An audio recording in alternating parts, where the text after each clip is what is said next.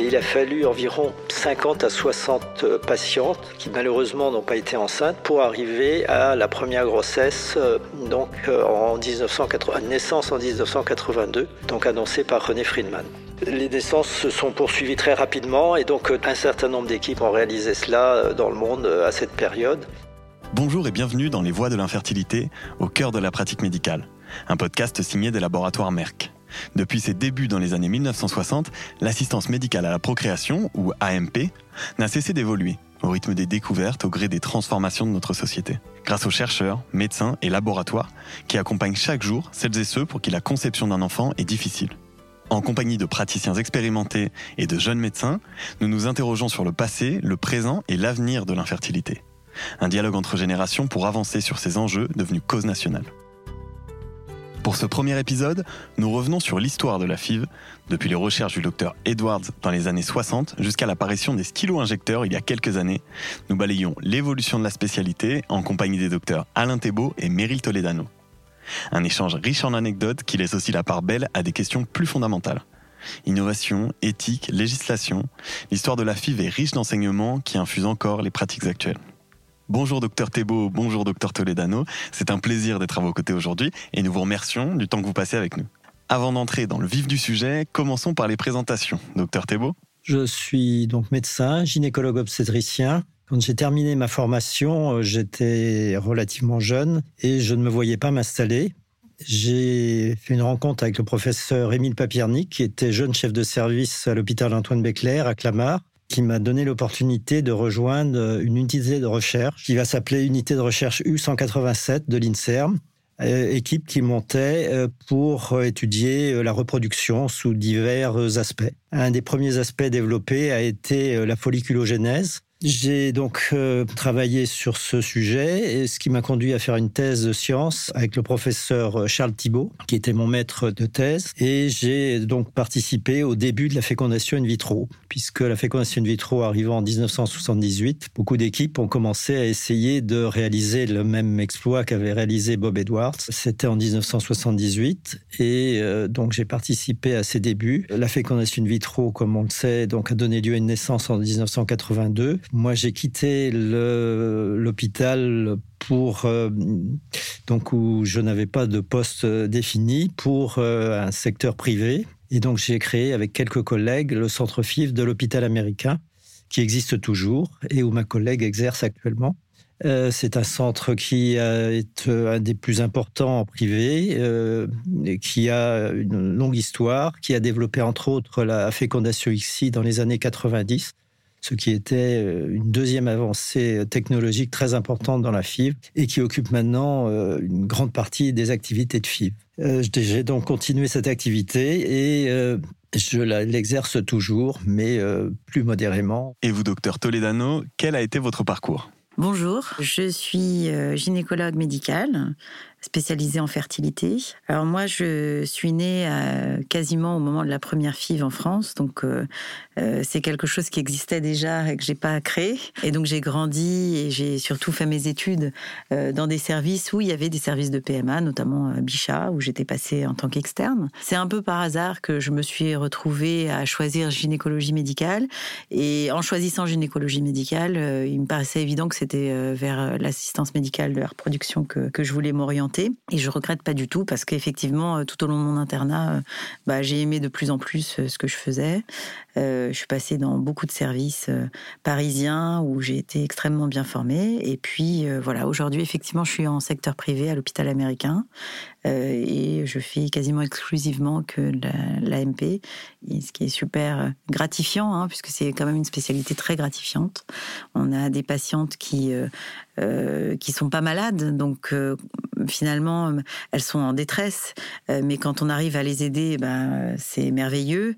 Et quand on n'y arrive pas, c'est très triste. Mais c'est jamais aussi triste qu'un décès ou, ou que ce qu'on peut retrouver dans d'autres spécialités. Puis c'est quand même merveilleux quand elles arrivent avec leur bébé. franchement, c'est vraiment chouette. Deux parcours complets et engagés, donc. Ils ont été jalonnés de découvertes qui ont tout changé dans le domaine de la PMA, n'est-ce pas, docteur Thébault? Pouvez-vous nous en dire un peu plus sur les étapes historiques de la FIV telles que vous les avez vécues? Tout commence avec les animaux. L'histoire de la fécondation in vitro, elle remonte euh, au début des années 1950-60 chez l'animal. Et un certain nombre de chercheurs, Charles Thibault en France, aux États-Unis, Chang, Yanagimashi, et puis bien sûr Edwards en Angleterre, ont essayé donc de réaliser la fécondation in vitro chez l'animal c'était difficile. C'était sur chez le lapin, la, souris, le rat, mais la fécondation était finalement euh, très difficile à obtenir et les résultats très parcellaires. Et comment en est-on passé à l'être humain ensuite? Les travaux commencent avec Bob Edwards dans les années 70. Bob Edwards, qui est donc un chercheur de la reproduction animale, va aux États-Unis, euh, travaille avec l'équipe de Norfolk euh, et euh, essaye de développer des choses chez l'homme, mais euh, les difficultés s'accumulent et euh, il doit rentrer en Angleterre parce que son activité est mal vécue par le milieu médical. en Angleterre, il redémarre ses, travaux avec Patrick Steptoe, qui est un gynécologue à une centaine de milles de Londres parce que la communauté médicale anglaise ne voulait pas entendre parler de ses travaux. Une première grossesse s'est obtenue, malheureusement il s'agissait d'une grossesse extra-utérine en 1975 et n'est pas validée. Et euh, bah, un certain nombre de soupçons sont évoqués euh, pour ne pas considérer que cette grossesse était vraiment une grossesse euh, réalisée après fécondation in vitro. C'est en 78 que Edwards fait l'annonce de cette fécondation in vitro réussie avec la naissance de Louise Brown. je crois que c'était en juillet 1978. Et euh, là, il a enfin euh, abouti à démontrer que la fécondation in vitro était possible et il n'y a pas eu de doute à ce moment-là. Bien entendu, en France, les choses avançaient également à la même époque. En France, l'équipe de Clamart avec René Friedman a commencé donc à travailler immédiatement dès qu'il y a eu la naissance de Louise Braun en 1978. La fécondation a été obtenue assez rapidement et publiée en 1979, donc du premier ovocyte. Dans ce premier oocyte fécondé, donc premier embryon obtenu, et la naissance d'Amandine en 1982, vous voyez qu'il y a un intervalle d'environ trois ans qui traduit les difficultés pour les opérateurs, difficultés multiples, entre autres euh, de l'obtention d'ovocytes euh, de bonne qualité y avait des informations disant que les stimulations finalement ne fonctionnaient pas si bien que ça et euh, il semblait que Bob Edwards avait euh, utilisé des systèmes de cycle naturel pour obtenir sa grossesse. Donc euh, la plupart des équipes se sont lancées dans la fécondation in vitro avec cycle naturel, ce qui est très complexe pour obtenir le contrôle de l'ovulation. Ovulation qui était vraiment un enjeu dans le processus à ce moment-là L'échographie, les tests hormonaux commençaient à cette époque et permettaient quand même de repérer l'ovulation, euh, ce qui fait qu'à Clamart, les patientes donc étaient hospitalisées, avaient des contrôles hormonaux quatre fois par jour et euh, des échographies tous les jours pour essayer de repérer euh, de façon assez précise le jour et surtout l'heure d'ovulation, cette heure étant totalement imprévisible par définition. Euh, ce qui a conduit l'équipe euh, à réaliser des prélèvements qui étaient, je le rappelle, des célioscopies, ce qui n'est pas simple, euh, à toute heure du jour et de la nuit entraînant bien sûr quelques désordres dans les blocs opératoires. Donc l'équipe qui réalisait ça a fait beaucoup d'efforts et beaucoup de mérite, et les patientes qui y participaient également, parce que les malheureuses passaient environ huit jours hospitalisées, on essayait de les distraire avec du cinéma, mais enfin c'était quand même euh, extrêmement difficile. Et il a fallu environ 50 à 60 euh, patientes qui malheureusement n'ont pas été enceintes pour arriver à la première grossesse, euh, donc en 1980, naissance en 1982, donc annoncée par René Friedman. Les naissances se sont poursuivies très rapidement et donc toutes les équipes dans le monde ont réalisé cela, enfin un certain nombre d'équipes ont réalisé cela dans le monde à cette période, qui était donc le début de la fécondation in vitro clinique, utilisation clinique. À partir de là, les techniques ont beaucoup évolué, avec notamment une découverte essentielle. Pour arriver donc euh, à cette fécondation in vitro, on s'est aperçu rapidement qu'il était quand même beaucoup plus simple de réaliser des stimulations et les gonadotrophines étaient un élément essentiel. Leur utilisation avait été freinée dans les années 70 euh, parce que le contrôle de l'ovulation qui n'existait pas avait entraîné des effets d'hyperstimulation très dangereux. Celui qui a fait progresser la prise en charge, c'est Bruno Lunenfeld, un endocrinologue euh, qui a euh, donc beaucoup euh, publié sur la façon de stimuler et qui a permis d'obtenir des stimulations de meilleure qualité et donc des ovocytes en nombre plus élevé, en meilleure qualité, qui là permettait de faire de la fécondation in vitro dans des conditions plus confortables et avec des horaires plus raisonnables. Le dernier rapport a été celui du contrôle du déclenchement d'ovulation par des analogues de la LHRH, puis des antagonistes de la LHRH, euh, qui là ont apporté un confort important aux équipes et aux patients. Oui, les progrès n'ont pas eu lieu de manière linéaire cependant. Il a fallu surmonter pas mal de difficultés, n'est-ce pas? Notamment concernant la constance des résultats.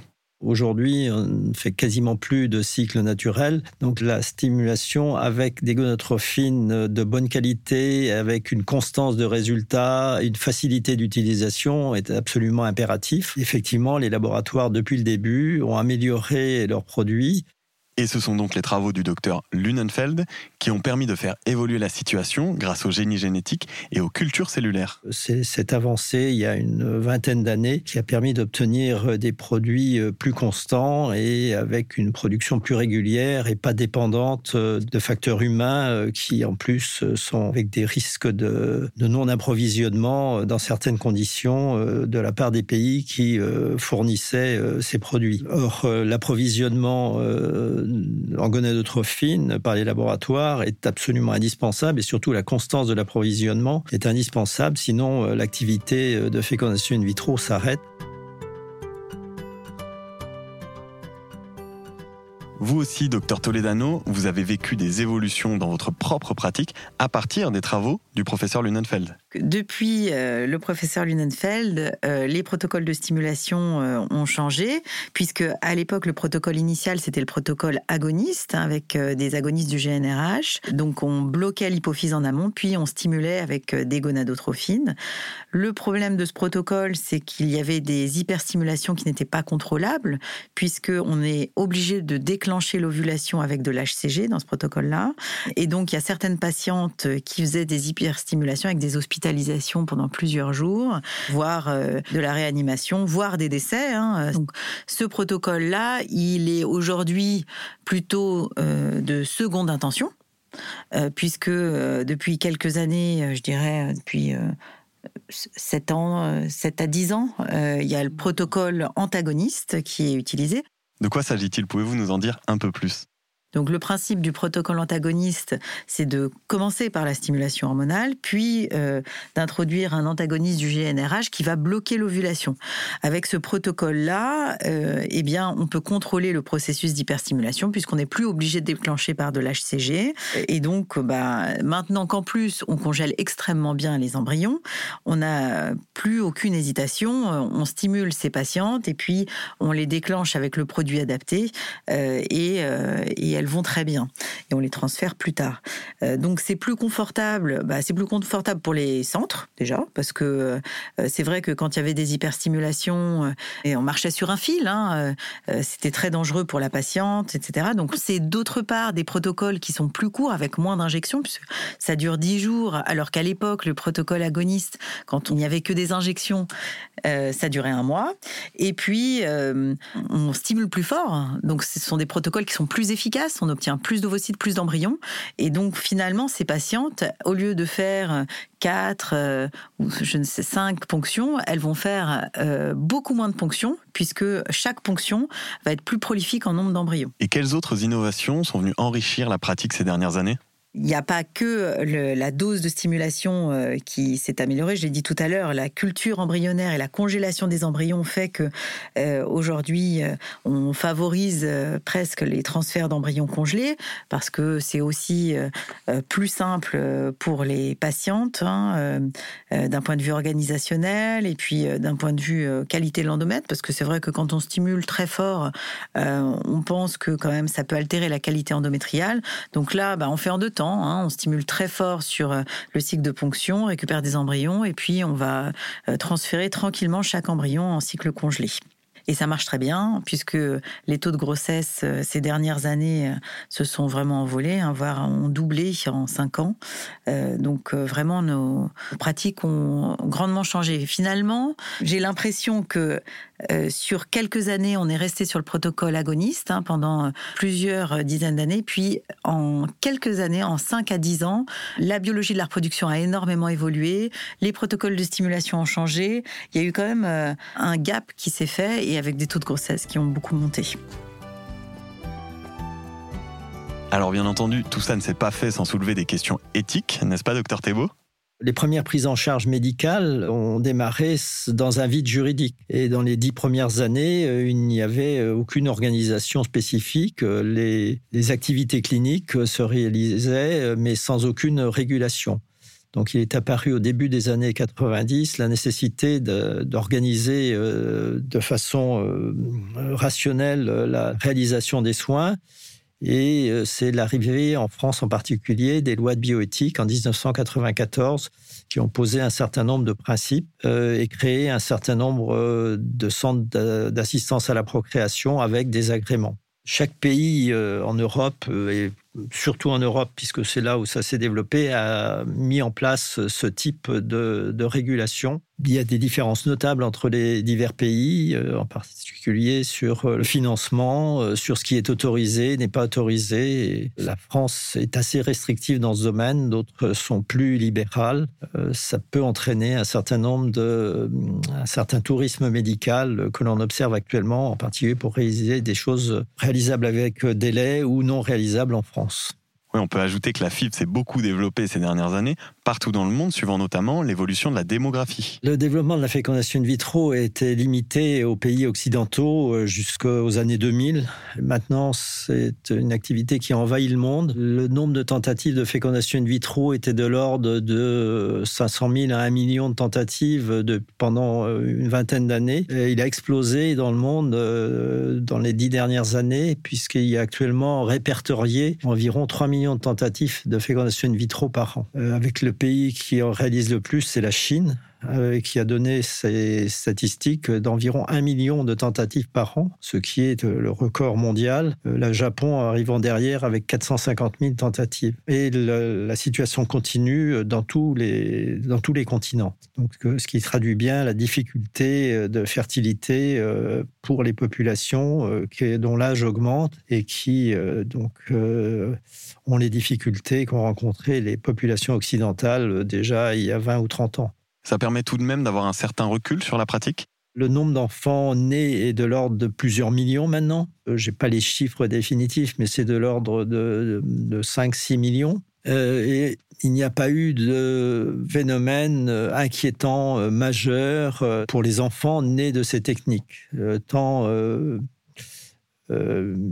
psychologiquement que physiquement. Même s'il y a des alertes de temps en temps, il y a des choses qui doivent être euh, vérifiées.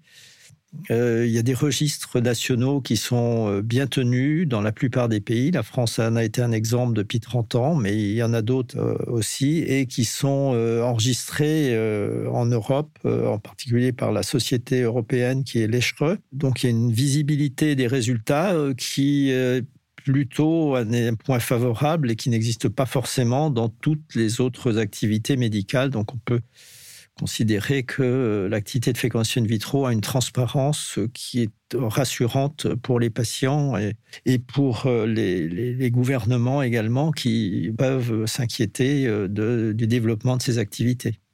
Docteur Toledano, de votre côté, vous avez une vision très nette des enjeux éthiques en France et de leur évolution.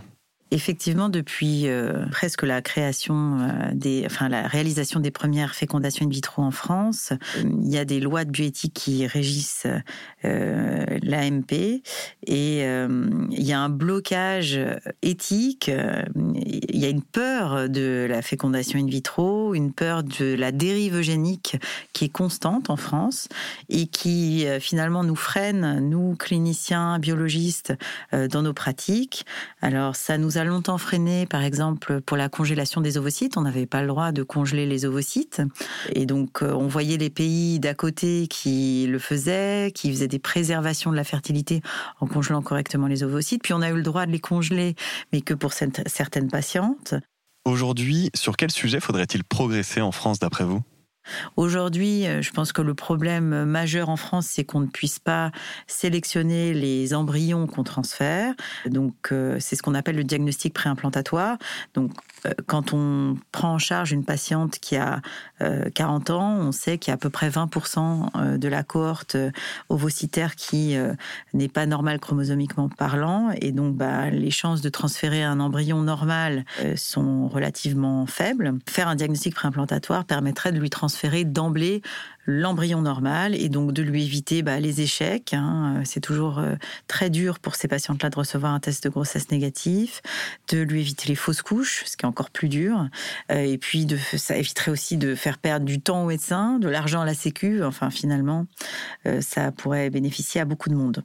donc, ces patientes pour une partie d'entre elles, hein, celles qui ont eu beaucoup d'échecs, celles qui ont fait beaucoup de fausses couches, euh, bah, souvent elles partent à l'étranger, et notamment en Espagne, euh, où ça se fait depuis des années euh, de façon tout à fait régulière. C'est-à-dire que, contrairement à ce qui ce qu'il y a dans l'imaginaire, le clinicien en Espagne, il va faire ses biopsies, enfin le biologiste fait les biopsies, c'est envoyé dans un, centre qui est indépendant euh, et le clinicien reçoit une feuille sur laquelle il y a marqué embryon 1 normal, embryon 2 anormal. Il n'y a pas écrit euh, la couleur des cheveux ou le sexe. Hein. Euh, voilà, et puis bah, grâce à un diagnostic préimplantatoire, bah, les taux de grossesse, c'est à peu près 80%, quand nous, on, on est autour des 40, 40, 45 dans les meilleurs cas. Et les répercussions ne concernent pas uniquement les patientes, n'est-ce pas? C'est la recherche elle-même qui est impactée du diagnostic préimplantatoire, on apprend tellement de choses euh, que, aussi d'un point de vue scientifique, on progresse plus. Hein. Euh, euh, il y a plein de choses, plein de techniques que nous n'avons pas le droit de faire en France et qui donc limitent nos études, qui limitent aussi notre visibilité dans le monde. Quand on, va dans des congrès, bah, en tant que Français, on n'est quand même pas autant représenté que d'autres pays qui, qui ont des lois euh, moins strictes. Bon, mais progressivement, hein, ça se fait. Euh, la loi de l'année dernière a, déjà ouvert la PMA euh, à toutes les femmes, même si finalement elle n'a pas tout permis et puis elle a fermé d'autres voies. Mais enfin bon, progressivement, je pense que les mentalités changeront et qu'on y arrivera, mais on est un peu en retard quand même. L'évolution se fait à petits pas du côté de l'opinion et de la législation, donc. Qu'en est-il de vos partenaires au sein de la profession, comme les laboratoires par exemple? Que retenez-vous de votre travail avec eux au fil des ans, docteur Toledano? Donc, euh, les laboratoires sont très présents euh, en AMP. Moi, j'ai été entourée par les laboratoires euh, depuis le début de mon internat. C'est vrai que ils proposent des staffs avec la présentation des différentes études. Il y a un accompagnement du service, un accompagnement même des internes qui est bienveillant. Grâce à eux, on a accès à certains topos, congrès. Les médecins ne sont pas les seuls concernés d'ailleurs pour le confort des patientes. Euh, les laboratoires ont aussi euh, pas mal euh, évolué puisque avant elles avaient des mélanges à faire avec une poudre, un solvant. Bon, c'est encore le cas pour certains produits, mais il y a quand même une majorité de produits qui sont maintenant injectables en sous-cutané via des stylos, ce qui a révolutionné quand même ces injections. Hein. Elles peuvent faire ça toutes seules, mettre le stylo dans leur sac et sortir au restaurant le soir. C'est tout à fait possible. Et pour vous, docteur Thébault, quelle place pour les laboratoires dans la PMA depuis ses débuts? Donc la communication avec les laboratoires a toujours été très importante euh, et pour avoir euh, donc euh, des retours sur ce qui nous est fourni et sur les résultats, les laboratoires ont constamment participé à l'évaluation des résultats, euh, soit avec les sociétés savantes, soit avec des, réseaux euh, mis en place pour évaluer. Euh, tout cela est regroupé par la société européenne et avec le, soutien des laboratoires pour obtenir des résultats qui maintenant sont mondiaux, ce qui permet d'avoir une visibilité pour les pouvoirs publics et pour les patients sur, sur ce que peut apporter cette activité. Nous arrivons à la fin de notre échange. Avant de nous quitter, avez-vous un message ou un conseil à faire passer à vos collègues aujourd'hui, docteur Toledano? Pour conclure, euh, c'est une magnifique spécialité que nous faisons Alain et moi. Euh, qui est toujours en mouvement. Il y a constamment euh, des améliorations, des découvertes. Ça nécessite une collaboration entre la biologie et la clinique. Nous, cliniciens, on, on, fait des échographies, on fait des gestes. donc vraiment, c'est très complet. Et puis surtout, ça nécessite une réflexion. C'est une spécialité très intéressante, car chaque traitement doit s'adapter à chaque patiente. Finalement, toute femme dans sa vie, on a l'impression que toute femme va passer par la PMA dans sa vie, que ce soit pour préserver sa fertilité ou pour faire une FIV plus tard. Alors, c'est juste pour dire que je sais que ça fait peur, toutes ces dérives font peur, euh, mais finalement, bah, en face, on est médecin, euh, on a une moralité euh, et, c'est notre rôle de faire en sorte que tout ça se passe euh, éthiquement, dans des conditions raisonnables. Et voilà, donc j'espère que les générations futures nous feront confiance parce que, en tout cas, on est tous très bien intentionnés. Et vous, docteur Thébault, après en avoir évoqué le passé, Comment voyez-vous l'avenir de votre spécialité? Alors, euh, l'avenir de la fécondation in vitro, je pense qu'il est très important compte tenu de l'évolution de la démographie mondiale et de de l'âge euh, des patientes euh, qui se présentent actuellement pour l'AMP, il est évident que les champs de développement sont immenses les problèmes qui nous étaient posés euh, il y a 40 ans étaient euh, les trompes qui étaient obturées, pour lesquelles il n'y avait pas de solution. Dix ans plus tard, c'était les problèmes masculins. Un, sperme médiocre euh, ne pouvait pas féconder. Maintenant, ça ne pose plus aucun problème, pratiquement. mais pour l'avenir, l'âge des patientes demandeuses de grossesse qui a considérablement augmenté. En commençant ma carrière, l'âge moyen était de 32 à 34 ans. Là, Actuellement, il est de 37 ans pour les patientes qui se présentent, avec des phénomènes génétiques, euh, des phénomènes métaboliques. Euh, donc je pense qu'il y a un champ de développement très important pour nos jeunes collègues. Je ne peux pas imaginer qu'ils n'arriveront pas à les résoudre. On a toujours trouvé une solution, donc il n'y a aucune raison. Euh, le développement arrivera certainement pour trouver une évolution favorable à ces difficultés. Ainsi s'achève le premier épisode de notre podcast Les voies de l'infertilité. Docteur Thébault, docteur Toledano, merci une fois encore pour le temps que vous avez passé avec nous. Rendez-vous prochainement dans le deuxième épisode consacré au présent.